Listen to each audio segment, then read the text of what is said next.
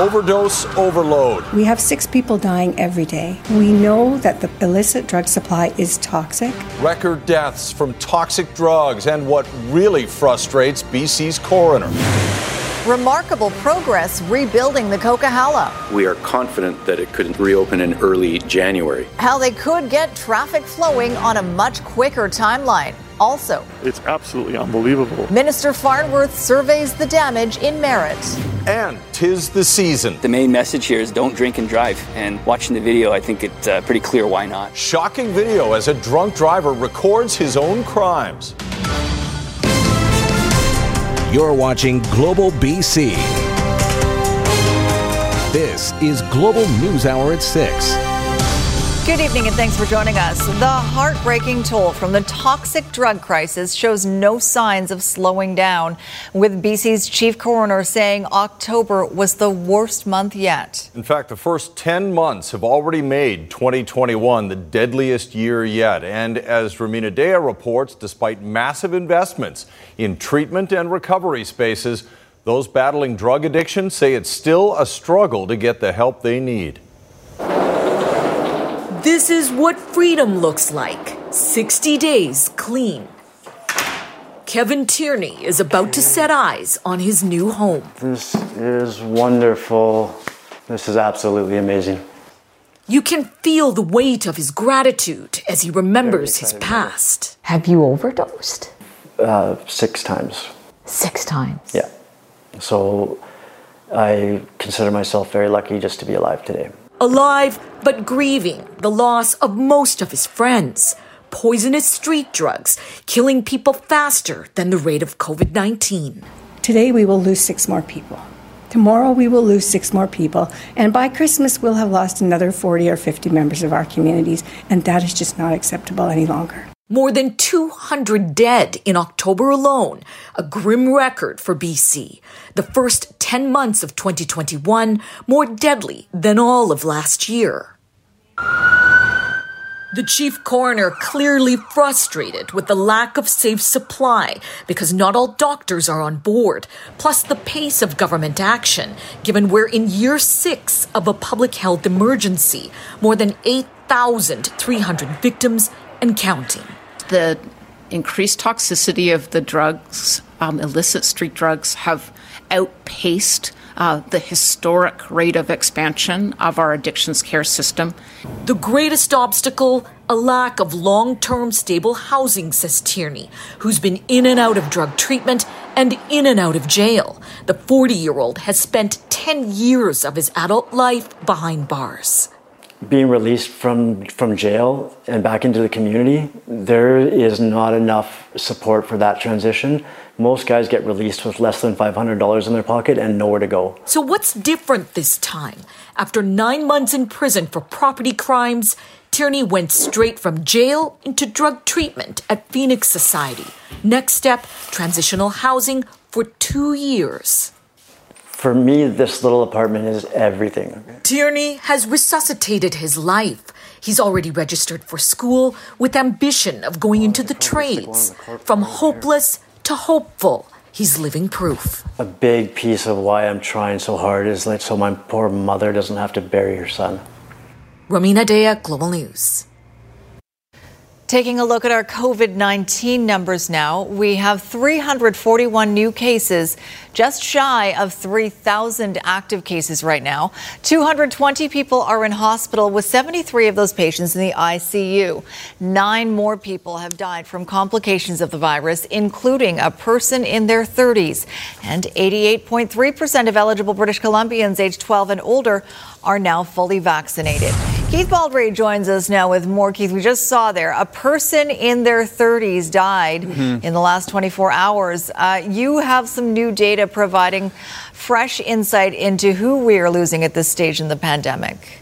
Yeah, the age of people dying is of great interest to people. As a matter of fact, in the last three months alone, 18 people in their 30s, two people in their 20s have died of COVID 19, almost all of them unvaccinated. Today, the Center for Disease Control released a new age breakdown for the period covered in October and November by age. On a typical week, these are weekly statistics and averages, two people under the age of 50 die each week, four people in their 50s pass away, eight people in their 60s die of COVID, 11 people in their 70s, and every week, 17 people were uh, over the age age of 80 were dying of COVID 19. Now, the Center for Disease Control says the deaths are basically split 50%, 50% between vaccinated and unvaccinated. But of the, va- the vaccinated people who are dying, almost all of them are over the age of 80, which suggests all those other numbers I showed you there are unvaccinated people. So, on any given week in the, that uh, uh, two month time frame, more than 20 people over the age of, uh, under the age of uh, 80 were dying of COVID 19, including people in their 20s, their 30s, their 40s, 50s, 60s, and 70s. It's a, a uh,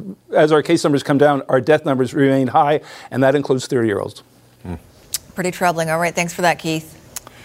The Canadian Federation of Independent Business is raising another big red flag about the critical labor shortage hitting small businesses.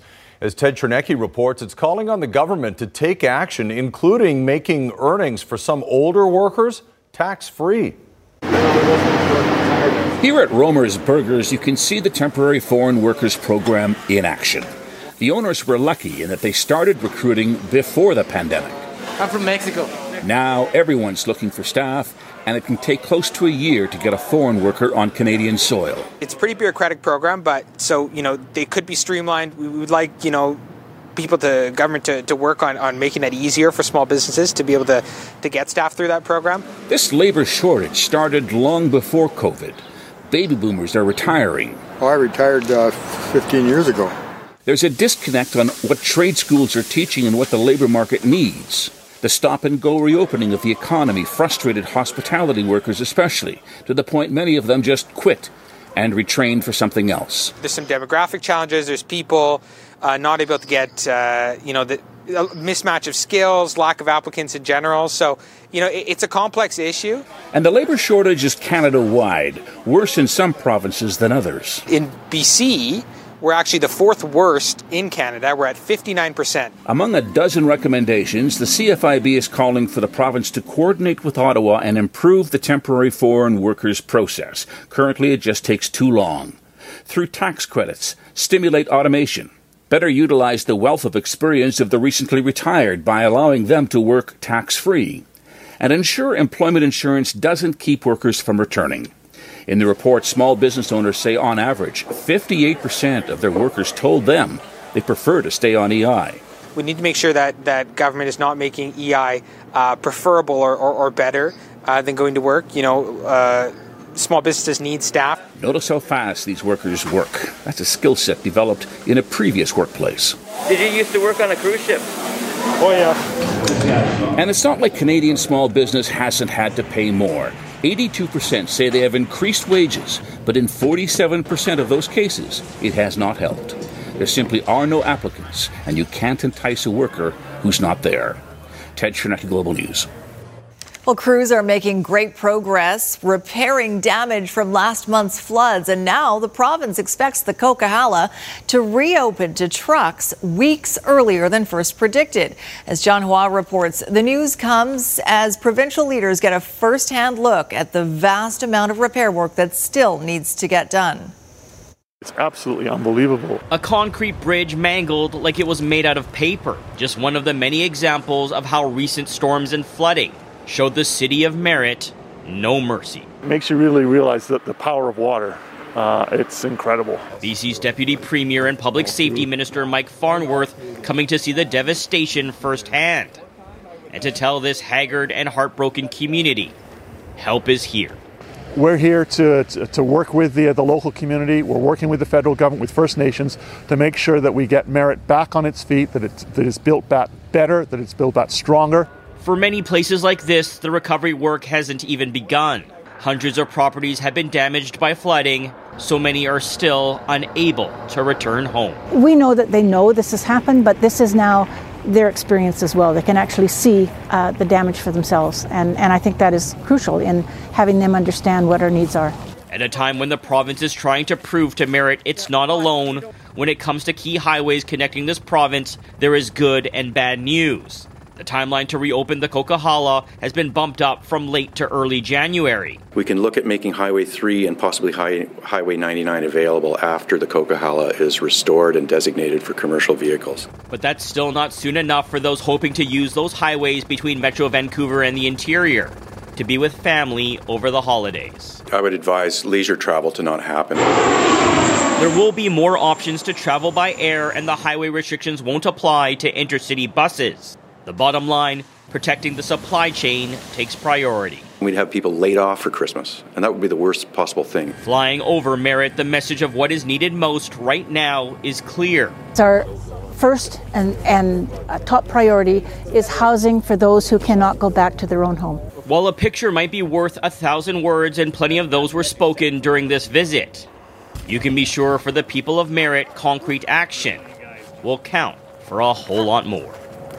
John Hua, Global News. Yeah, and we are starting to get a clearer picture of just how much November's devastating floods are going to cost. According to the Insurance Bureau of Canada, their partial estimate is $450 million, but that number only covers insured homes, businesses, and vehicles. It doesn't include public infrastructure like highways or properties like those on Sumas Prairie that can't be insured. We look at the damage uh, to folks who, who have been hit the hardest and likely, unfortunately, do not have uh, access to insurance. Uh, it is going to be substantial, and I would I would suggest that the vast majority of costs associated uh, with these floods is going to ultimately be borne by government and borne by taxpayers. The overall bill for cleanup and repairs is expected to work out to at least $5 billion. And of course, it's in times of great need that British Columbians come together to help. Global BC, 980 CKNW, AM 730, and Global Okanagan are all partnering for BC Together in support of BC flood relief. Just visit globalnews.ca slash BC Together to check out the vetted and qualified groups stepping up to help out and donate to an organization of your choice. The barge that still won't budge might be the biggest blight on the Vancouver waterfront, but it's far from the only one. Increasingly, derelict boats are plugging up our waterways. Why some say it's time for a made in BC solution. Next on the News Hour. It's such a beautiful and peaceful place here. Virtual Earth, how BC technology is helping astronauts feel more at home while they're in space and why it might work for those in COVID isolation, too. That's coming up. And a made in BC breakthrough that could usher in a new age of wearable tech. Right now, though, the grounded barge on Sunset Beach has been generating all the headlines and punchlines, but there are dozens of smaller derelict boats moored nearby in False Creek. Those vessels are not only eyesores, they're also hazards to navigation and threats to the environment. But as Jordan Armstrong reports, cleaning them up is a complicated, expensive, and bureaucratic process. I can take it, Wreck recovery at Granville Island. The sailboat Tango towed here by Skookum Yacht Services for scrapping after sinking off Jericho Beach in the November windstorm. It hit the breakwater at the RVYC Jericho station. Uh, the keel came off at some point, so then it came up and it was floating at the surface upside down. Deemed a navigation hazard by Transport Canada, the Tango's disposal will be paid for by the taxpayer, another unclaimed vessel you're paying to get rid of older boats not cheap for their owners to recycle properly. It could easily be 10 to 20 grand to get rid of a boat responsibly.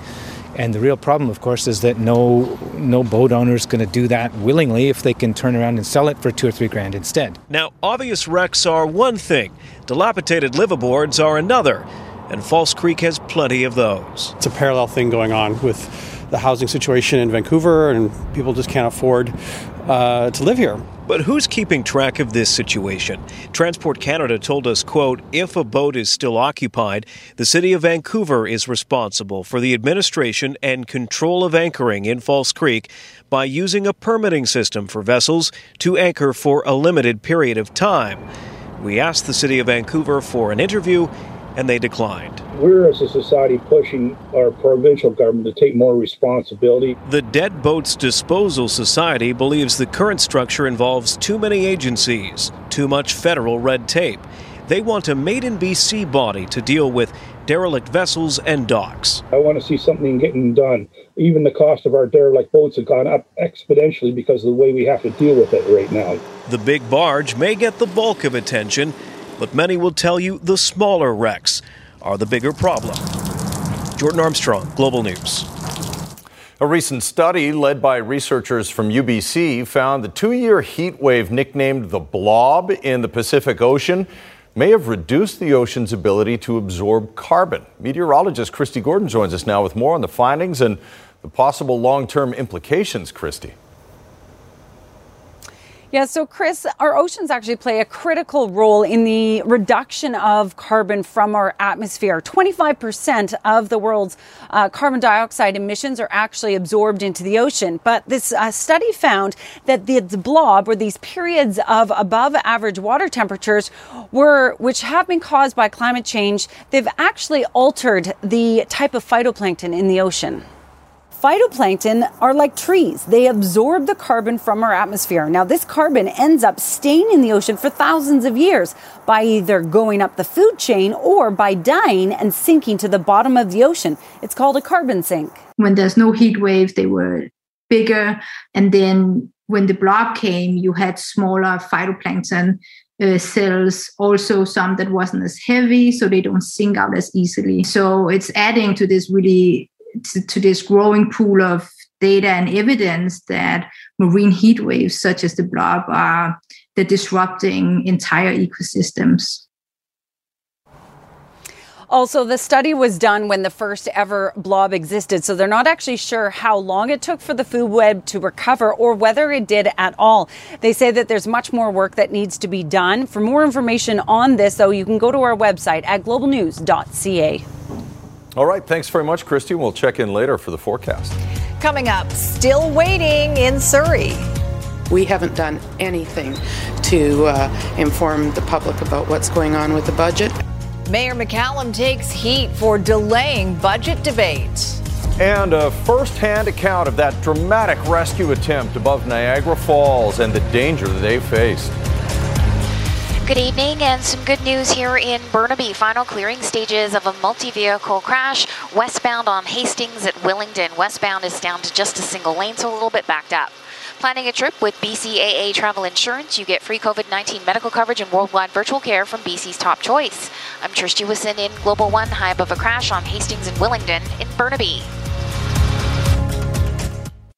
The year end is almost here, but the city of Surrey has yet to reveal how it plans to spend about a half billion dollars in taxpayer money in 2022. The mayor says the budget will be out in a few weeks, leaving many to wonder what's in it and how to pay for it. Catherine Urquhart reports.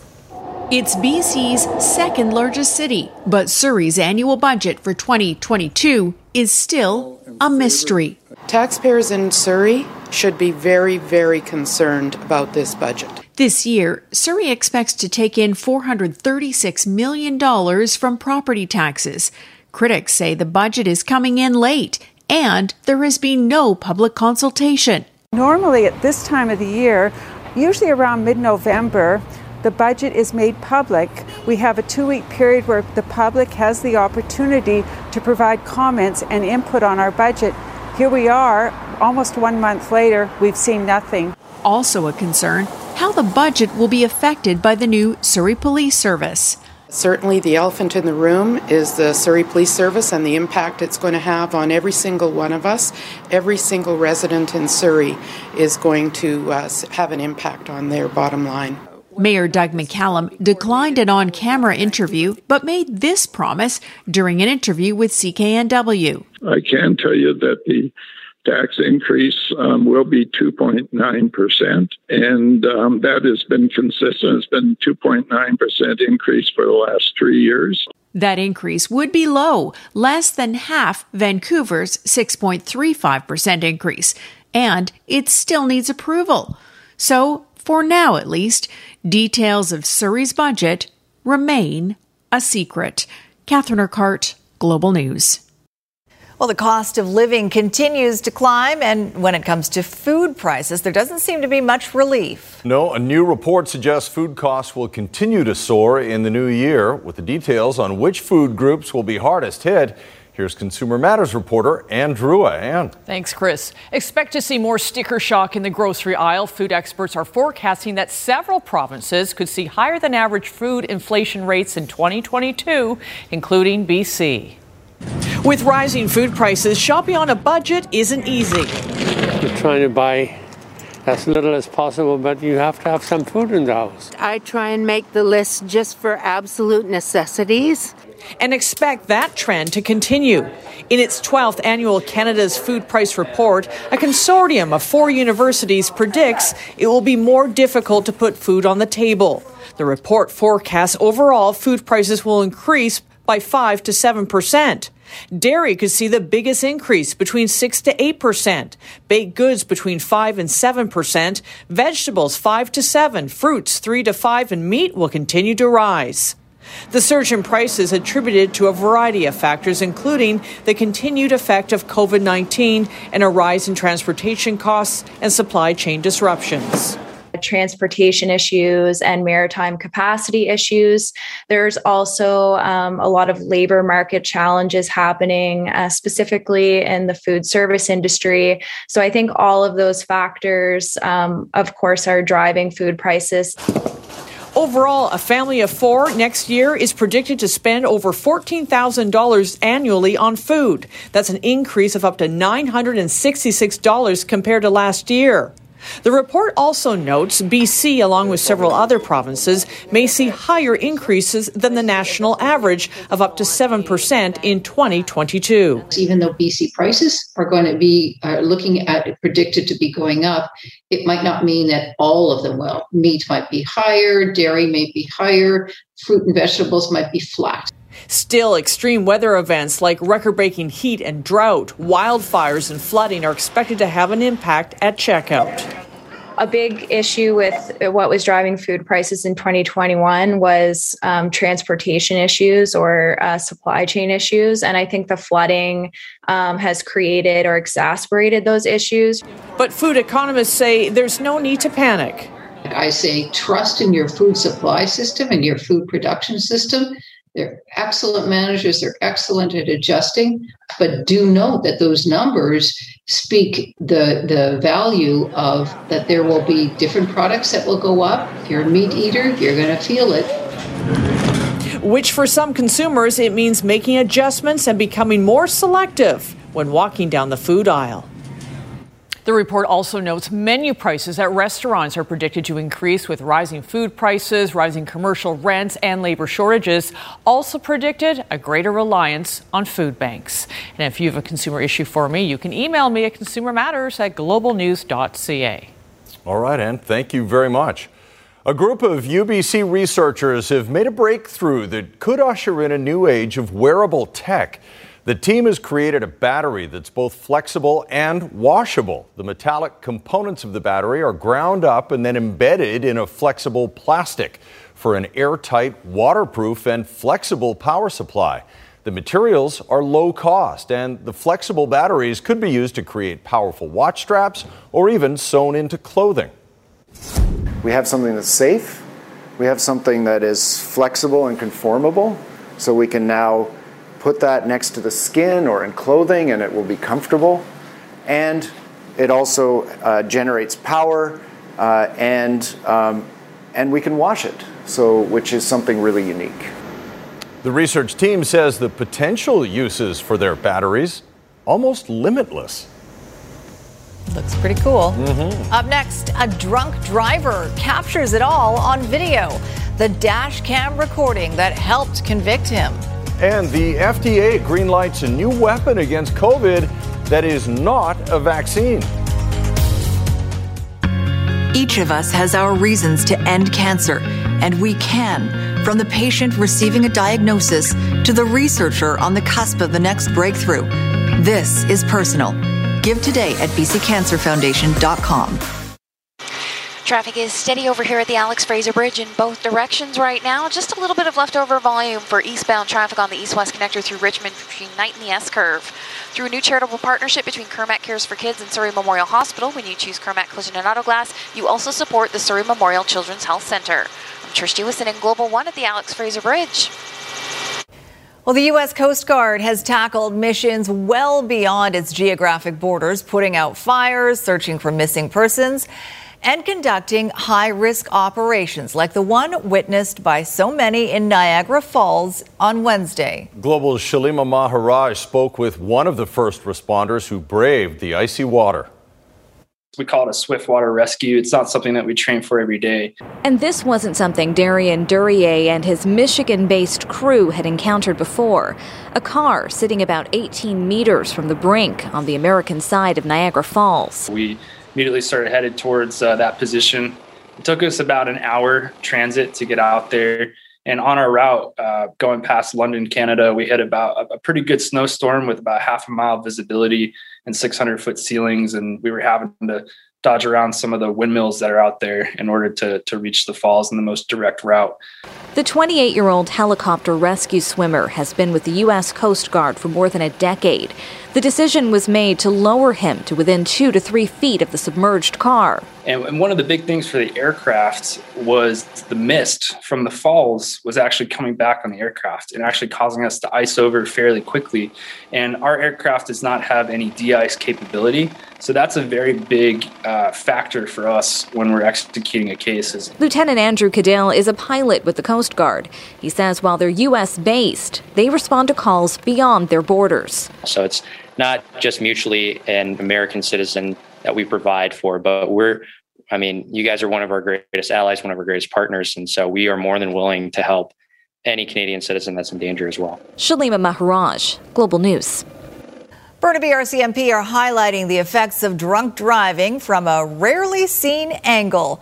Take a look. This is dash cam footage from a Cadillac Escalade. The driver, a 62 year old man who is drunk. You can see driving in a straight line is beyond his capability at this moment, frequently crossing the center line. Then he does some off roading in a ditch, but that doesn't stop him. The driver continues, hits some parked cars and a fire hydrant causing $28,000 in flood damage to nearby homes. Even that didn't stop him. A few minutes later, he crashed into a stop sign, and that is when RCMP caught up with him.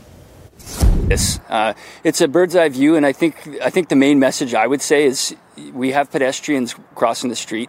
We have many people driving. There are. This is just a portion of the video. I would ask anyone that sees this video to you know picture those people crossing the street being yourself or a loved one. As as blurry or as dark a view that we had, a drunk driver or someone impaired by drugs can't even see what we saw. It's a time of year where uh, generally some people that maybe don't even drink will have a, a, drink or two and think it's okay to drive, and it's not. And uh, making one bad decision puts you behind that wheel.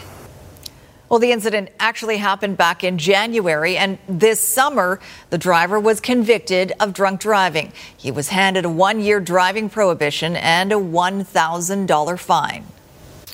In health matters tonight, the U.S. Food and Drug Administration has granted emergency approval for a preventative COVID 19 injection aimed at people with weakened immune systems. This drug is not a vaccine.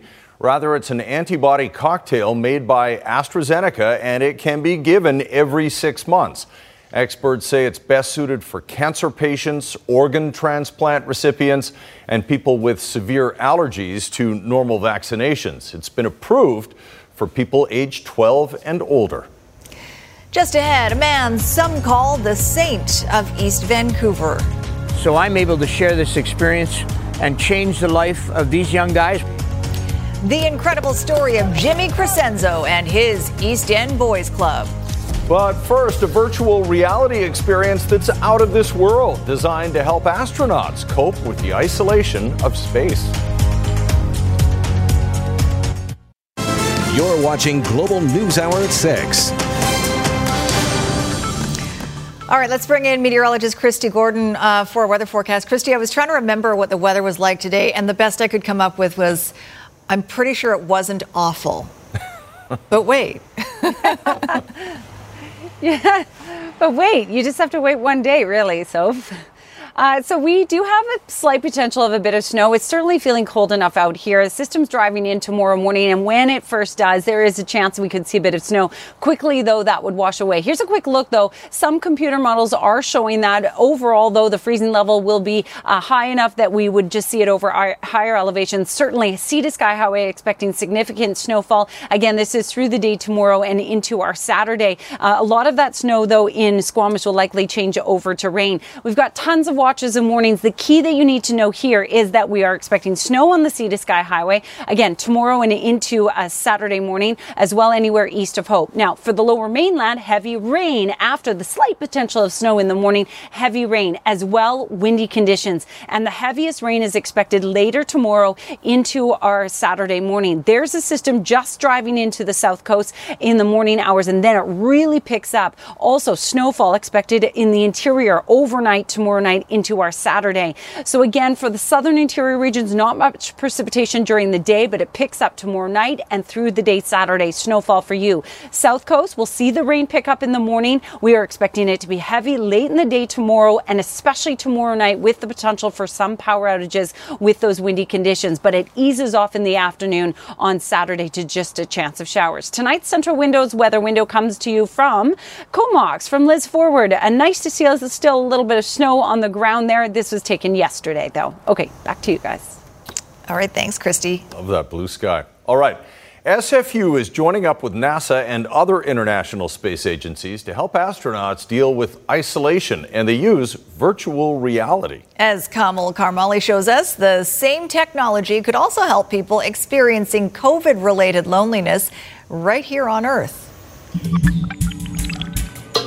A deer grazing, campfire crackling, the sun setting, sights and sounds to help astronauts feel grounded. So you put it on like a scuba diving mask? Katrina Stepanova, an SFU student, created this virtual reality simulation. Oh, wow. this looks very real. To allow those traveling through space to still feel connected to Earth. And it connects to this experience of, of uh, camping with your family when you were a kid and you kind of get to connect with nature and your friends there. And it's really taken off, now being used at a space flight simulation in Moscow, Russia. It's a partial view of uh, the simulated station. Several space agencies, including NASA, are taking part in more than 70 experiments examining psychological and physical effects of long duration space flights. A crew of six are now locked into this grounded spacecraft for eight months, roughly the time it takes to get to Mars. Stepanova's virtual reality experience is being used to try and reduce some of the harmful effects of isolation. We know that people have cognitive decline. So literally, your brain uh, deteriorates if you're in space, if you don't move, if you're in zero gravity. Can we provide them with something uh, that might help them to reconnect? But the VR experience has also expanded its use during the pandemic, offering people in lockdown or isolation a feeling of the outside world. We all experience this basically what it means like to be isolated from the people we love that we care about. We're not allowed to go into nature, to go anywhere, to move, to travel, to see each other. With another seven months to go until these volunteers get to leave the simulated spacecraft, Stepanova won't know the results of the VR experiment for some time. The ideal outcome would be that it was uh, able to support their emotional state, help them relax, kind of reduce their stress levels. But there's hope that one day one of her VR experiences actually makes it into space. Until then, she plans to keep. Hopefully, it's the first step to a longer journey. Shooting for the stars. Kamil Karamali, Global News. Next up, a holodeck. Wouldn't that be cool? Uh, some Canucks fans must feel like they're in an altered reality uh, ever since the management changed, wouldn't you say, Squire? Well, the Canucks are truly the old boys club now. Mm-hmm. The coach is 66, going on 67, and the new president is 72. But they know their hockey. The Canucks have gone to the Hockey Hall of Fame to get their new president. Jim Rutherford, who has won three Stanley Cups as a general manager, will take over the Canucks, and he is the interim GM, but he will hire a new GM to work underneath him. And later, the East End Boys Club, helping young men stay on the right path with help from some of BC's wealthiest.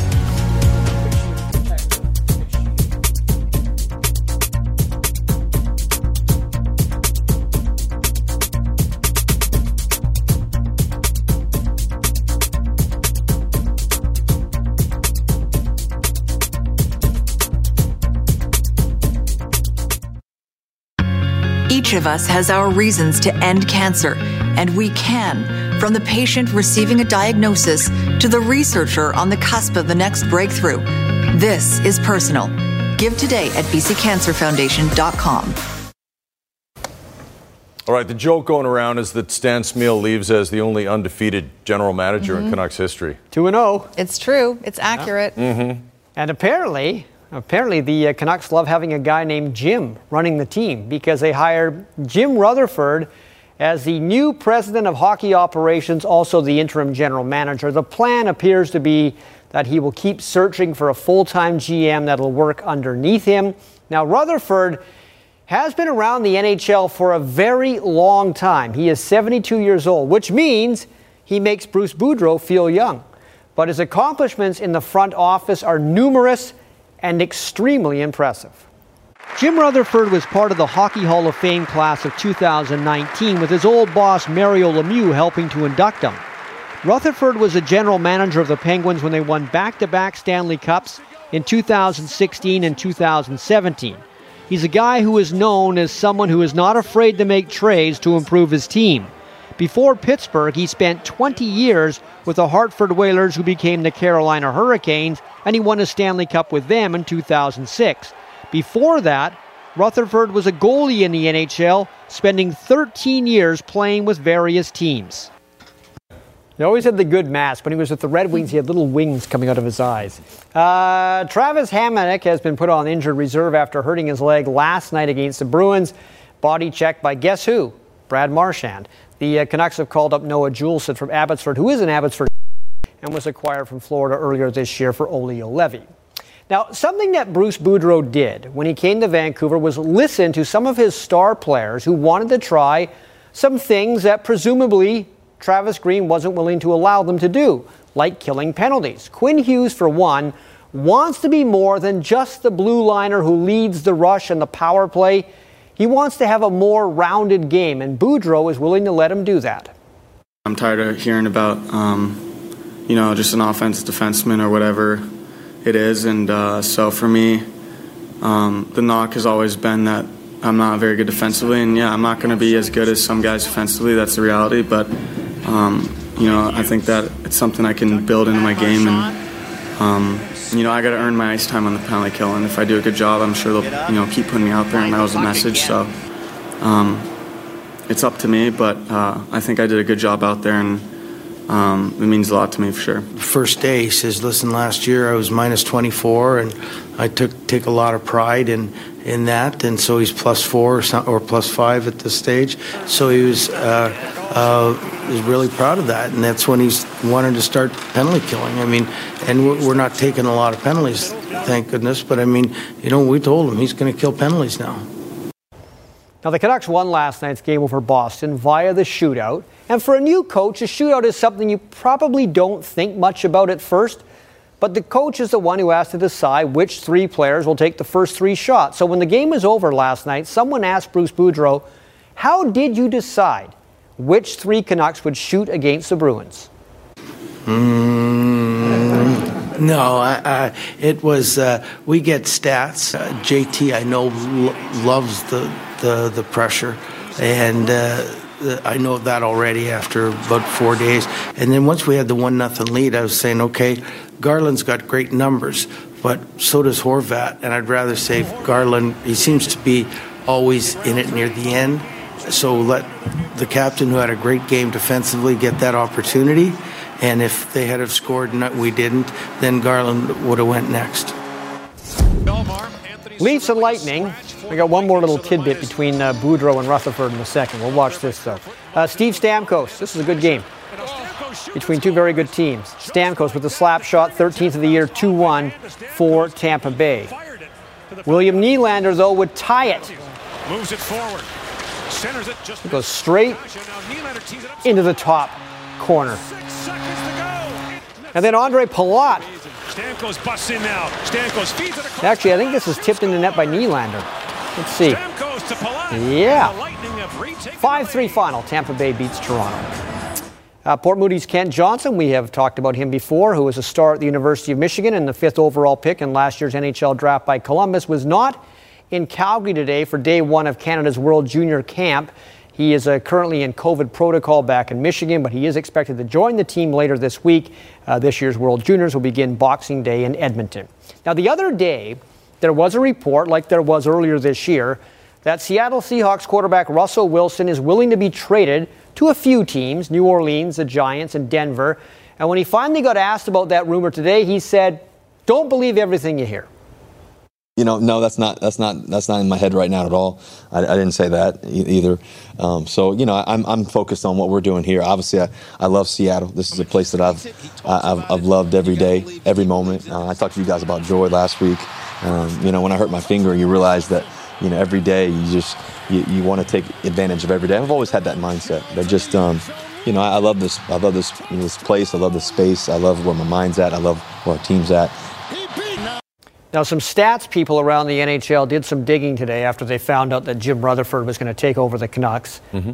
And they discovered that Bruce Boudreau's first ever NHL goal was against Jim Rutherford. Mm-hmm. I saw that. Wow.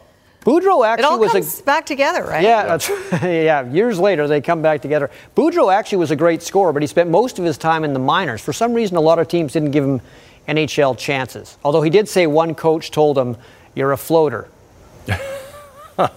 Not not always. Always looking for goals, not coming back to Yeah. his own end very much. Not the not the work ethic. So but he it- is a do as I say, not as I did coach. I think they should bring back the masks, the goalie masks. They do hurt when you get hit with the puck, though, but they look a lot. Well, they, they do have they do have paint on the mask, but they're not like the Not old like ones they were like used to be, flat to the face. Exactly, Yeah, you, That was nasty. So far, so good for the Canucks. We'll Yeah. see if they can keep it up. Thanks, Squire. Up next, a one time aspiring actor changes directions for the most important role of his life as a mentor. Has a lot of great characters, none like Jimmy Crescenzo, though. Yeah, when Jimmy Crescenzo was a teacher at Templeton High School, he knew that some of the boys he saw at the school needed more than reading, writing, and arithmetic. They needed some life lessons. So he started the East End Boys Club, and a lot of people were so impressed that they signed up to help him as well. If there is a saint of East Vancouver, it might very well be this man, Jim Crescenzo, professional actor, longtime teacher at Templeton High School, and most importantly, founder of the East End Boys Club, which has provided an off ramp for those who may have been traveling down the wrong road. So to be able to pull, be pulled from that um, into a club where you can feel like you are a part of something and you do have that support, that's what changes people's lives. Jim has done that through sports and theater programs as well as mentoring and being honest about what he has gone through, losing his father at a young age and battling Crohn's and heart disease. because you've been given the gift of pain and suffering that when it's time to connect with kids and they say they're hurting i can look at them and i can say you know what i empathize with how you feel my friend because i'm fighting adversity every day Jim's 24 7 commitment to changing lives caught the attention of some of the most successful people in Vancouver. I'm involved in a lot of things around the world, all philanthropic, but this is the one I enjoy the most. Uh, There's zero BS factor with him. He is uh, probably the most selfless person I've ever met. You know, he's given this. He's given his entire life to these boys. He really has, and and you know, it just it, uh, people like that don't come around very often. You have to support them. He's just relentless. I mean, his dedication and his hard work and and how he's so passionate about, you know, connecting with these kids and reaching them and you know, kind of diverting the path, you know, where they can go one way or they can go this way. Enzo, how are you? I, I just can't say good enough things but He's just amazing. What impresses his supporters the most is none of this is about Jim. All he cares about is offering kids a better way. East End Boys Club! East End Boys Club! um, the ability to make sure that we offer something with nothing expected back other than the word commitment, and then they test it out, and then they join us. Then it becomes their desire and their um, want to do great things.